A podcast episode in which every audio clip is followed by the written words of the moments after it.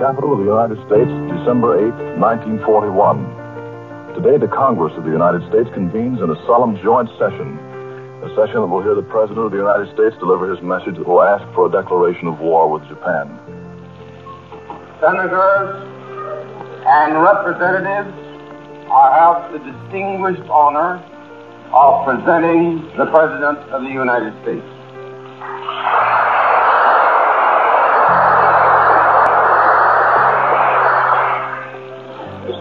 President, Mr. Speaker, members of the Senate, of the House of Representatives,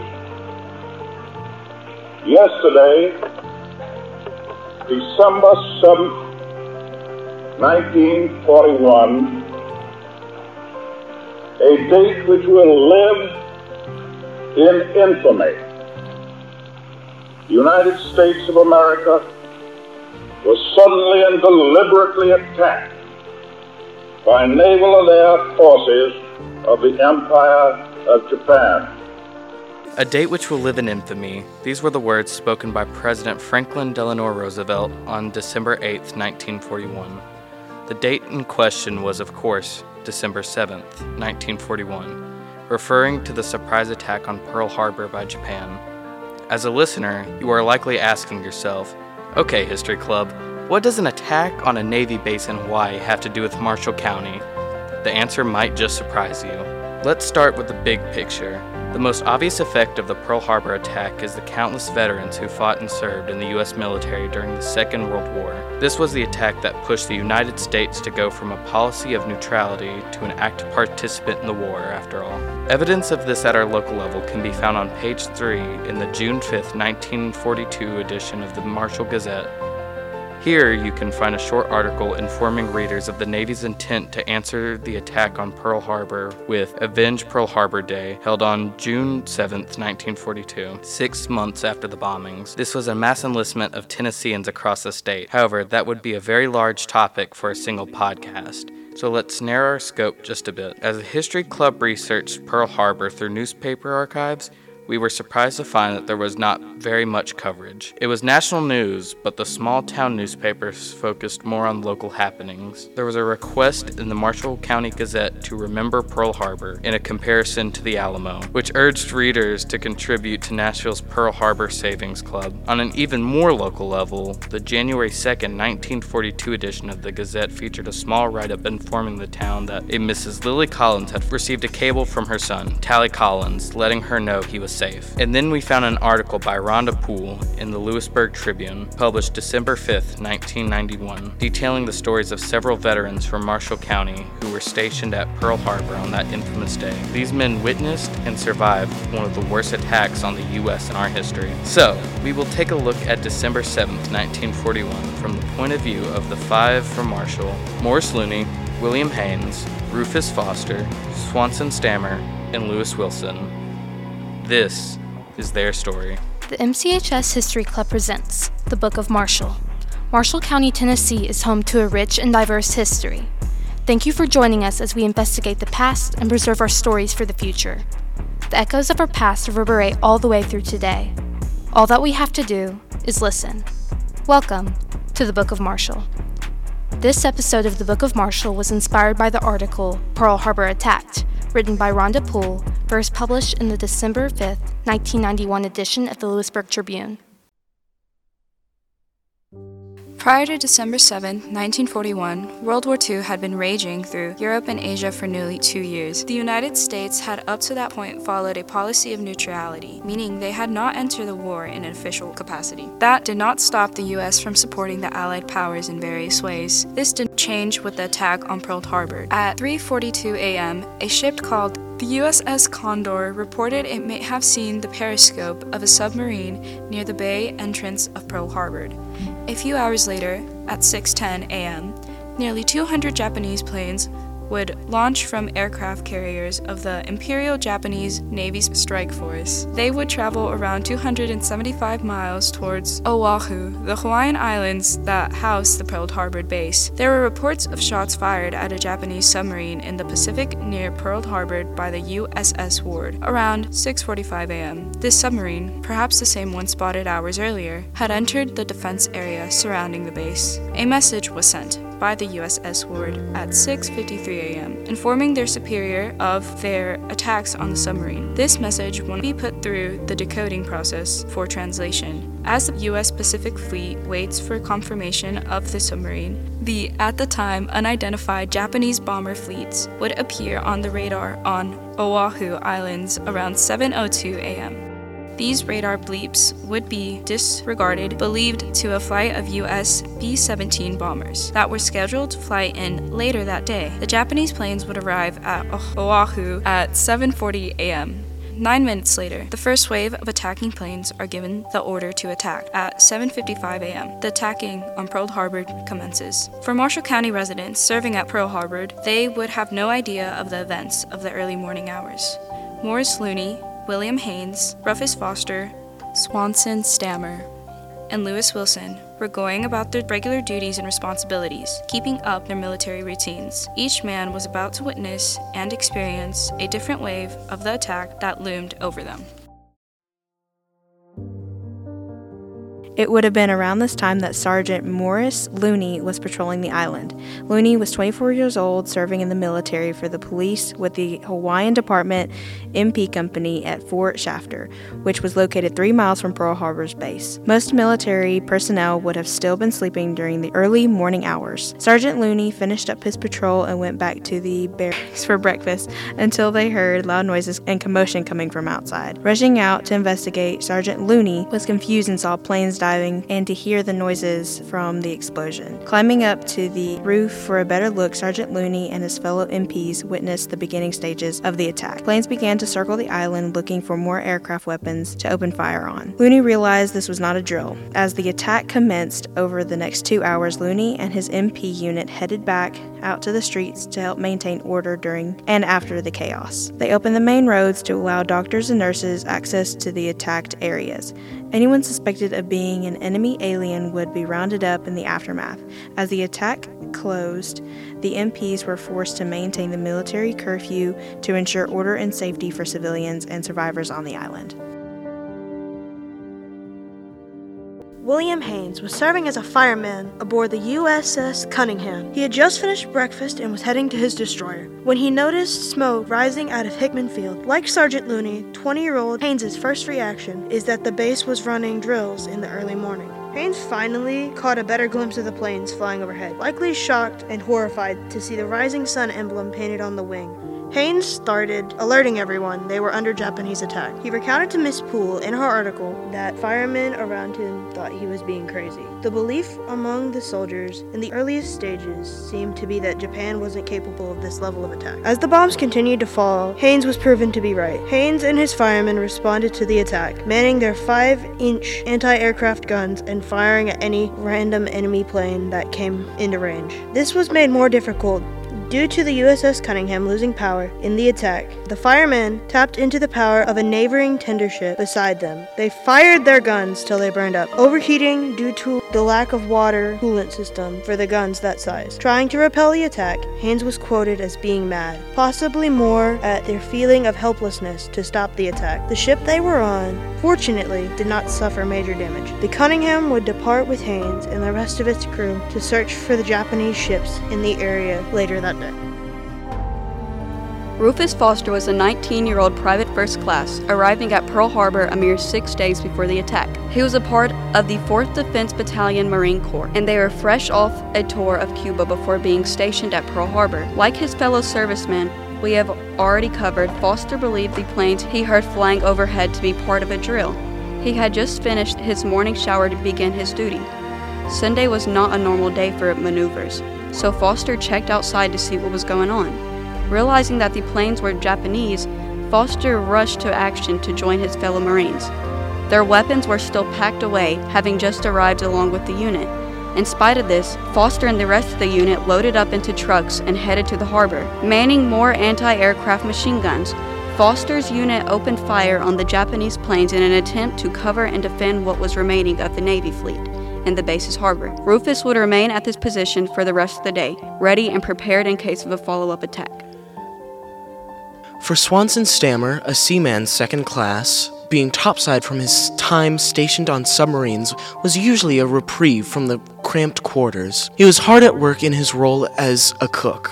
However, when he heard an explosion while in the gallery of the submarine base at Pearl Harbor, Stammer assumed that a drill was taking place. This reoccurring thought among these veterans illustrates just how much of a surprise this attack truly was. There were not warnings or high alerts in the time leading up to the bombings. These soldiers literally woke up to a nightmare. Stammer managed to get a glimpse of the planes, yelling to everyone else in the galley that these were not US planes the submarine base being a prime target of these bombs. Stammer and the rest of his crews stationed there were ordered to the basement to protect the men from the debris and explosions. They would remain in that basement for over an hour as the attack subsided. As the survivors of the wrecked ships were brought into the submarine base, Stammer too sprang to action in his duty. Stammer and his fellow cooks began preparing extra rations and food for the wounded and survivors to help with their recovery. Stammer would work for 22 hours straight, making sure these men were taken care of.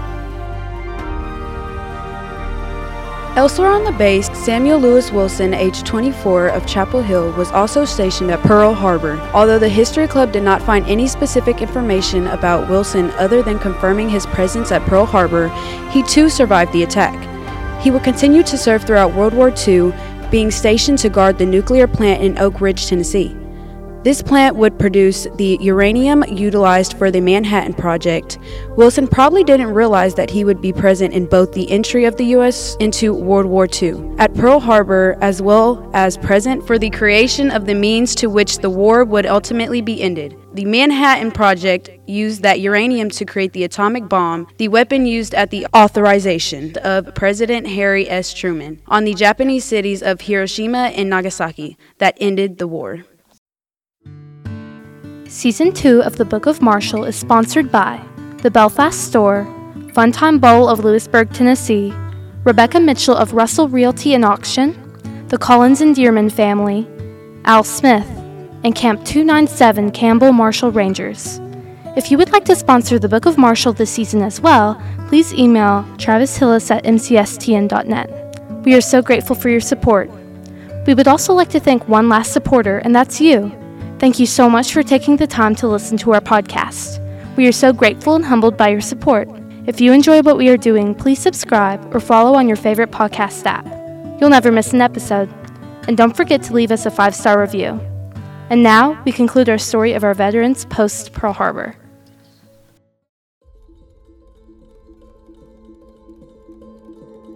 No matter how long it may take us, to overcome this premeditated invasion. The American people in their righteous might will win through to absolute victory. Am I ever going to see Tennessee again. These were the words Rufus Foster recalled to Rhonda Poole in her article. Immediately following the attack, Pearl Harbor was on high alert. Foster and his Marine unit, nor any of the other survivors, rested very much in the days after. Foster and the rest of the survivors from Marshall County continued to serve in their roles, now deployed around the world in active duty for World War II. Following his service, where he was stationed in New Zealand, Rufus Foster would travel back to Pearl Harbor for a visit with his wife, Mary Ellen Foster. Mrs. Foster told the History Club by phone that he was proud of his service and he was glad they went back to Pearl Harbor, as it helped him feel like he was really there when it happened. Edward Swanson Stammer found himself back on a submarine when he was assigned to the USS Dolphin as its cook. He also served in Korea and Vietnam. Retiring from the Navy as a lieutenant, he passed away in July of 1994 at the age of 74 and is buried at Arlington National Cemetery. William Haynes would finish up his military service and eventually settle in Eagleville, Tennessee. He passed away May of 2017 at the age of 95. Lewis Wilson would continue his service in World War II, earning several medals and distinctions for his efforts fighting on the Pacific Front. He would also continue to serve well after World War II. Finally, to complete Morris Looney's story, Cade Wiggins sat down for an interview with two of Sergeant Looney's daughters, Kathy Smith and Bonnie Schockensuber, to discuss Mr. Looney's experiences at Pearl Harbor and beyond throughout his career in the military. I'm Cade Wiggins. I'm a senior in the MCHS History Club, and we are here with Kathy Smith and Bonnie Schockensuber, daughters of World War II veteran Morris Looney. We will be discussing Mr. Looney's military career and his experience during the attack on Pearl Harbor. Thank y'all for joining us today. Would you like to tell us a little about yourselves before we get started? Sure. I'm Bonnie Schockensuber, as you mentioned, and I am daughter number two of four. and I was born in Pennsylvania, where my dad was attending the Army War College, and that's in Carlisle Barracks, Pennsylvania. And it's a strategic leadership type of institution. So we, but we were only there for like three or four months before we moved on to Georgia. So mm-hmm. my dad made a career out of the Army, and I grew up as an Army brat. And we moved from place to place throughout my childhood and my early years. So I'm Kathy Smith, and um, I'm the baby of the family. I'm the fourth daughter. Uh, after I, they had me, they decided to give up on trying to have a boy. um, I was born in Fort Belvoir, Virginia, and unusually I have a well, I have a sister who's 18 months older than I am, and unusually for the Army, we were both delivered by the same doctor mm-hmm. because you usually don't hang around a place long enough for that to happen. Plus, yes, the doctor doesn't either. So, um, the doctor gave my mother a date of January 31st. If she didn't have me by January 31st, she was going to have to stay in the United States with the four children, and my dad was going to go ahead and go to Libya. So and she made sure she had me on January 31st. um, like Bonnie, I grew up a lot overseas. Um, my dad retired out of the military or out of the Army in 67 and then worked for the State Department. So in addition to his Army service, then he went to Vietnam, and my sister, my, and I lived in Taiwan at the time. Mm-hmm. So you all have gotten to see a lot of the world yep. growing up. Yep, in a lot of different schools. Is there anything you'd like to tell us about your father prior to his service in World War II? He was a farm boy. He liked going to church, which was always a fascinating curiosity to me. Mm-hmm. But then when I heard about his farm life, it was like, oh, that was his only social time. He got to see his friends. He wasn't working, and best of all, they had you know nice potlucks. but then they left the farm and went to Texas for a brief time and then on to Akron, Ohio, where my grandfather worked in the tire factories. You, automobiles were being mass produced, so they thought that would be a great way to start a nice cash income sort of ramp towards middle class as opposed to you know being farmers but that mm. didn't last very long because the depression came and they thought We'll go back to the farm in Alabama because at least we know we can raise our own food. So we may not have any cash, but we'll have food. Your father was at Pearl Harbor when it was attacked on December 7th, 1941. Are there any stories or details you would like to share from that day that you've heard over the years from him? So, Probably the story I remember the best is he always said that he always told us that he and his friend had just gotten off of their duty and they were going to go eat breakfast. And they heard the bombing, they saw the smoke, so they jumped on top of the building to see what was happening. So if you've ever seen the Pearl Harbor movie where there's two guys who jump up on a rooftop of a building to watch, that one of those was our dad. Oh, and, wow. You know, he's a fantastic storyteller, so we never really wondered if it was true or not until we saw the movie and we're like, oh, it must be true. Because he told us that way before the yeah. movie came out. So, and he even said, um, he and his friends were still unsure what was happening, but he looked down and saw the red tracers coming at them. So he told them, Jump off the building. Those are not our planes. My mom's brother, younger brother, was going to Kamehameha School. And he also was watching the attack from Kamehameha School. And fortunately, we know that detailed because my husband was stationed in Hawaii for several weeks in the summer and Uncle Stanley said, I'm going to take you up and show you where I watched the attack.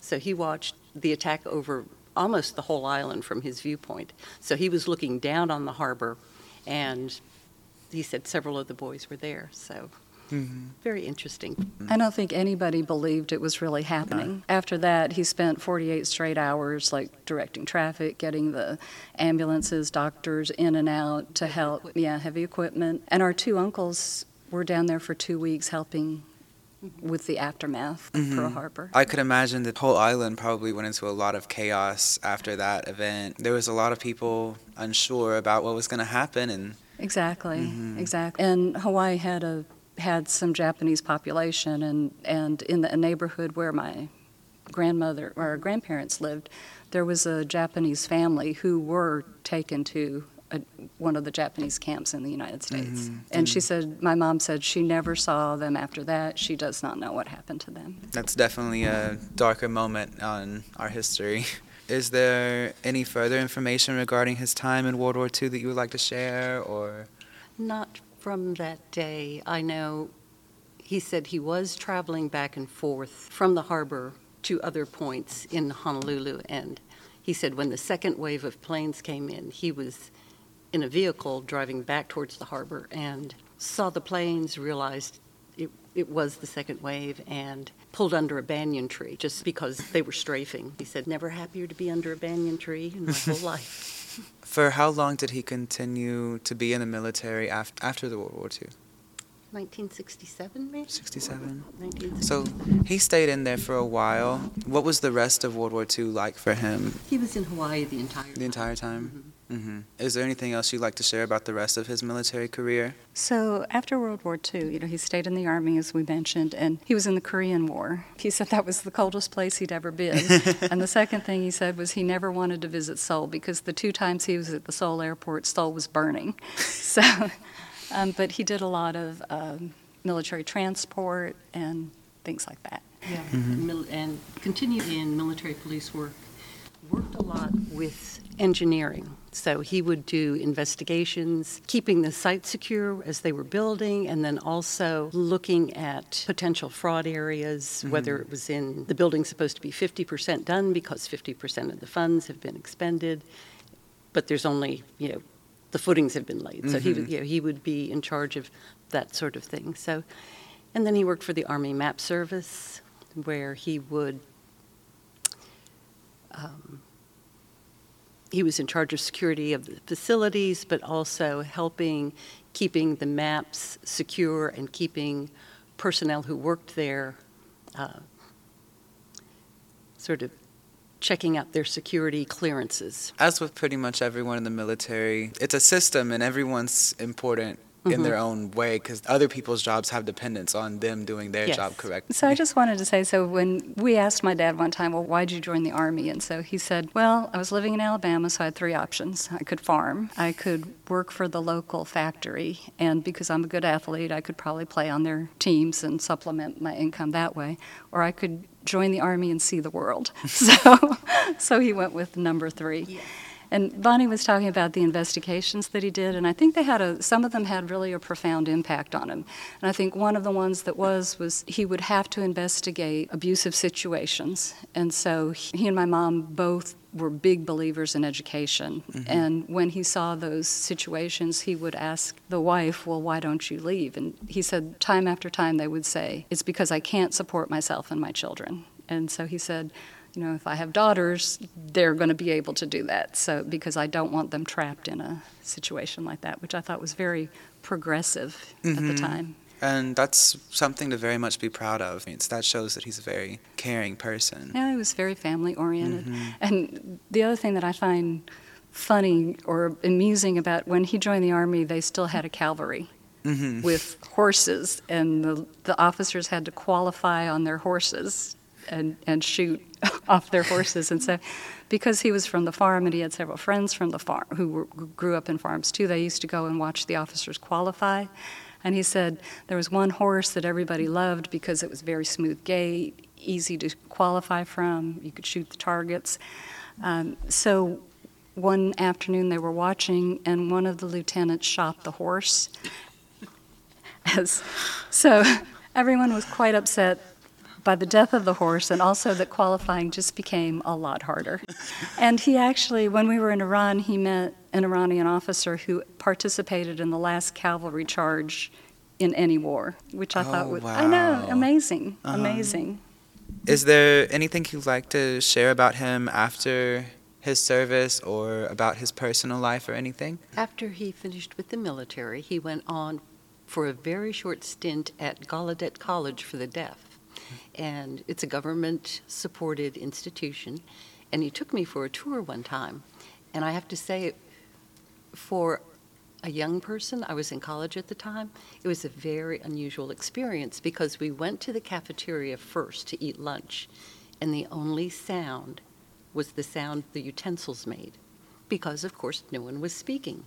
Now, they were signing, but I didn't sign, so I had no idea what they were talking about, and it just seemed really strange. And we walked through the dormitory, and he said, "You see those big red lights?" I said, "Mm-hmm." He said, "There are one of those lights are in every room." And he said, "What happens is if there's a fire alarm, they can't turn on a, an alarm because no one will hear it." So they turn on the lights, which are you know, these strobe-like bright red, orange lights, and so that's what alerts students to get up and leave the building. So I, you know, it's kind of you learn to walk in another person's shoes in different ways. And he took us to a dance performance at Gallaudet, all the students, in sixth grade. And I was like, well, how does this happen if they can't hear the music? Because they were playing the music. And he said, oh, it's the vibrations. Um, so after he retired, uh, he did work for the State Department, and he was sent to Vietnam. He was a, a public safety advisor. So he was in Can Tho and SADC, and he went in 1968, like May of 1968. And then at the end of, uh, well, in February of 1969, he was wounded and spent a year recuperating in a hospital in Manila. My, my sister, who's 18 months older, and, I, and my mother lived there. Bonnie was already in college, um, so we lived in Taiwan so that we could see him more frequently while he was in Vietnam. But one of the things that when he came home after his recuperation, he did his physical therapy and I helped him with his physical therapy. And he said, The doctors told me that I would always walk with a limp, mm-hmm. but I'm not going to do that. So he pushed himself so that he could walk mm-hmm.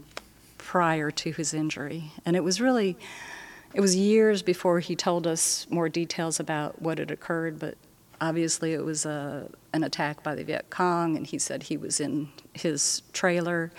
And he said what saved him was his rifle was on the other side of the room. So he was jumping across the room parallel. He said, had I been standing upright, I would have just been cut in half. So it's mm-hmm. when you hear things like that as a child, it's very, you think, wow, some people are very lucky. he happened to be very lucky. That's very lucky of him, and he was very determined Yeah. to. He's going to continue to live life as normal. He's not going to let it get him down. Right. And that's, you know, Cade, that's exactly what his attitude was. He, he was a very optimistic person because our, I think one of our other uncles went through the Depression at the same time. And I asked him one time, well, why are you, when I talk about, when I think about the Depression, it's not so bad. You didn't think it was so bad. And he said, yeah, it's just the attitude that you take. Mm-hmm. Mm-hmm. And one of the things that Bonnie and I were talking about when we were driving up was how wherever we were stationed, he immersed us in that culture. Yes, we were, our first assignment as a family that I remember overseas was we were stationed to be stationed in Libya, and my dad came home and said, "Guess where we get to live?" And it's like, "Oh, where?" And he goes, "Libya." You know, he he always was very optimistic that this was a learning opportunity for you, and you'll make new friends both at your school and at the base if you we were going to be stationed at base and then as we'll be going to different places and seeing how people live and trying different food so Mhm. he always wanted us to expand in that way Mm-hmm. so in fact um, probably until about 15 years ago we would use phrases from different random countries in conversation like with my children who weren't in italy it- you know, to say to say stop, like if your if your mom wants you to stop doing something, they would say basta. Mhm. And so when my children were, were were young, I would say basta, and so they, they kind of, you know, other children would look and I'd say, oh, that means stop. And then we would always say, ciao ciao, which most people thought were, was a Chinese phrase. I said, no, it's Italian. Goodbye, Yeah. right? hmm So, So the Basta story, our our children as children, we wouldn't stop until my mother started speaking Italian. we knew she wasn't serious until she started speaking Italian. Yeah, and I think it really taught us that people are the same everywhere. They want we all have common values. They all want good things for their children. They all want them to be educated. They all want a peaceful, happy life, Mhm. no matter where you are. I think one of the things that we talked about too before we came was um, he was very, even though a lot of his assignments he was away from the family, he always kept in contact with us. I, he was very present when he was Mhm. there, and when he wasn't there, he was always writing letters, and you know, and he taught me a lesson because um, my sister and I had uh, he. My parents were stationed in Vientiane, Laos, and we stayed in Taiwan because of school. And he was like, "Okay, if you don't write me, I'm not sending you any money." so, so he taught me write that letter every week because you want that check every week. he enjoyed enjoyed meeting young people and really liked being with other veterans. So on Veterans Day, you know, he was just always interested in other people's experiences He because sounds- he never thought he never thought his experiences were over the top. It would always because when people would say, "Oh, you were at Har- Pearl Harbor," he would say, "I'm not a hero." He said, "The heroes are still at the bottom of the harbor." He said, "We did our job and we tried to do the best that we could for our community and for our military and for the people that we were surrounded by." He said, "But in the end, we were just doing our job and trying to do it the best way we knew how."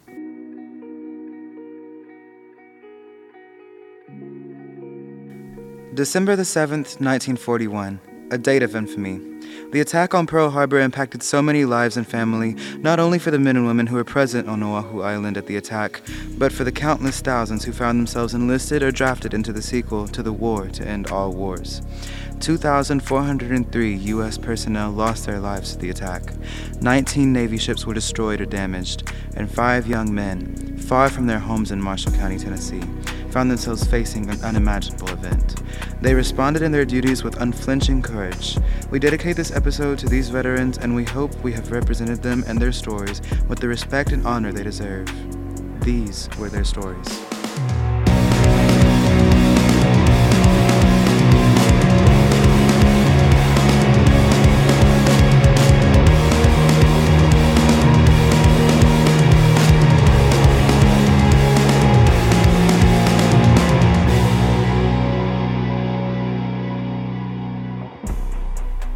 Book of Marshall, Chapter 7 A Date in Infamy, Pearl Harbor in Marshall County. This episode of the Book of Marshall was researched, written, and hosted by Tennille Alexander, Cade Wiggins, Kylie Carruthers, Jontavia Cross, Caroline McNutt, Catherine Burham, Cameron Reiner, Gracie Stevens, Lori Crowell, Ureli Rosales, Travis Hillis, Brooklyn Carter, Henry Pearson, and Lyle Nelson. Kathy Smith and Bonnie Schockenzuber interviewed by Cade Wiggins, directed by Tennille Alexander. This podcast was executive produced by Travis Hillis and Lori Crowell. Theme song for the Book of Marshall, Clouds by Jay Hill. His music is available on all streaming platforms. Additional music, used royalty free, can be found in the show notes with links. Any errors made in the research of this episode are purely made in good faith and in no way done with intent. Sources are provided in the episode script. We would like to thank Linda Potts and the Marshall County Historical Society for their support and resources. Finally, we would like to thank you for listening. Don't forget to leave us a five star review. We hope to see you next time on Season 2 of the Book of Marshall.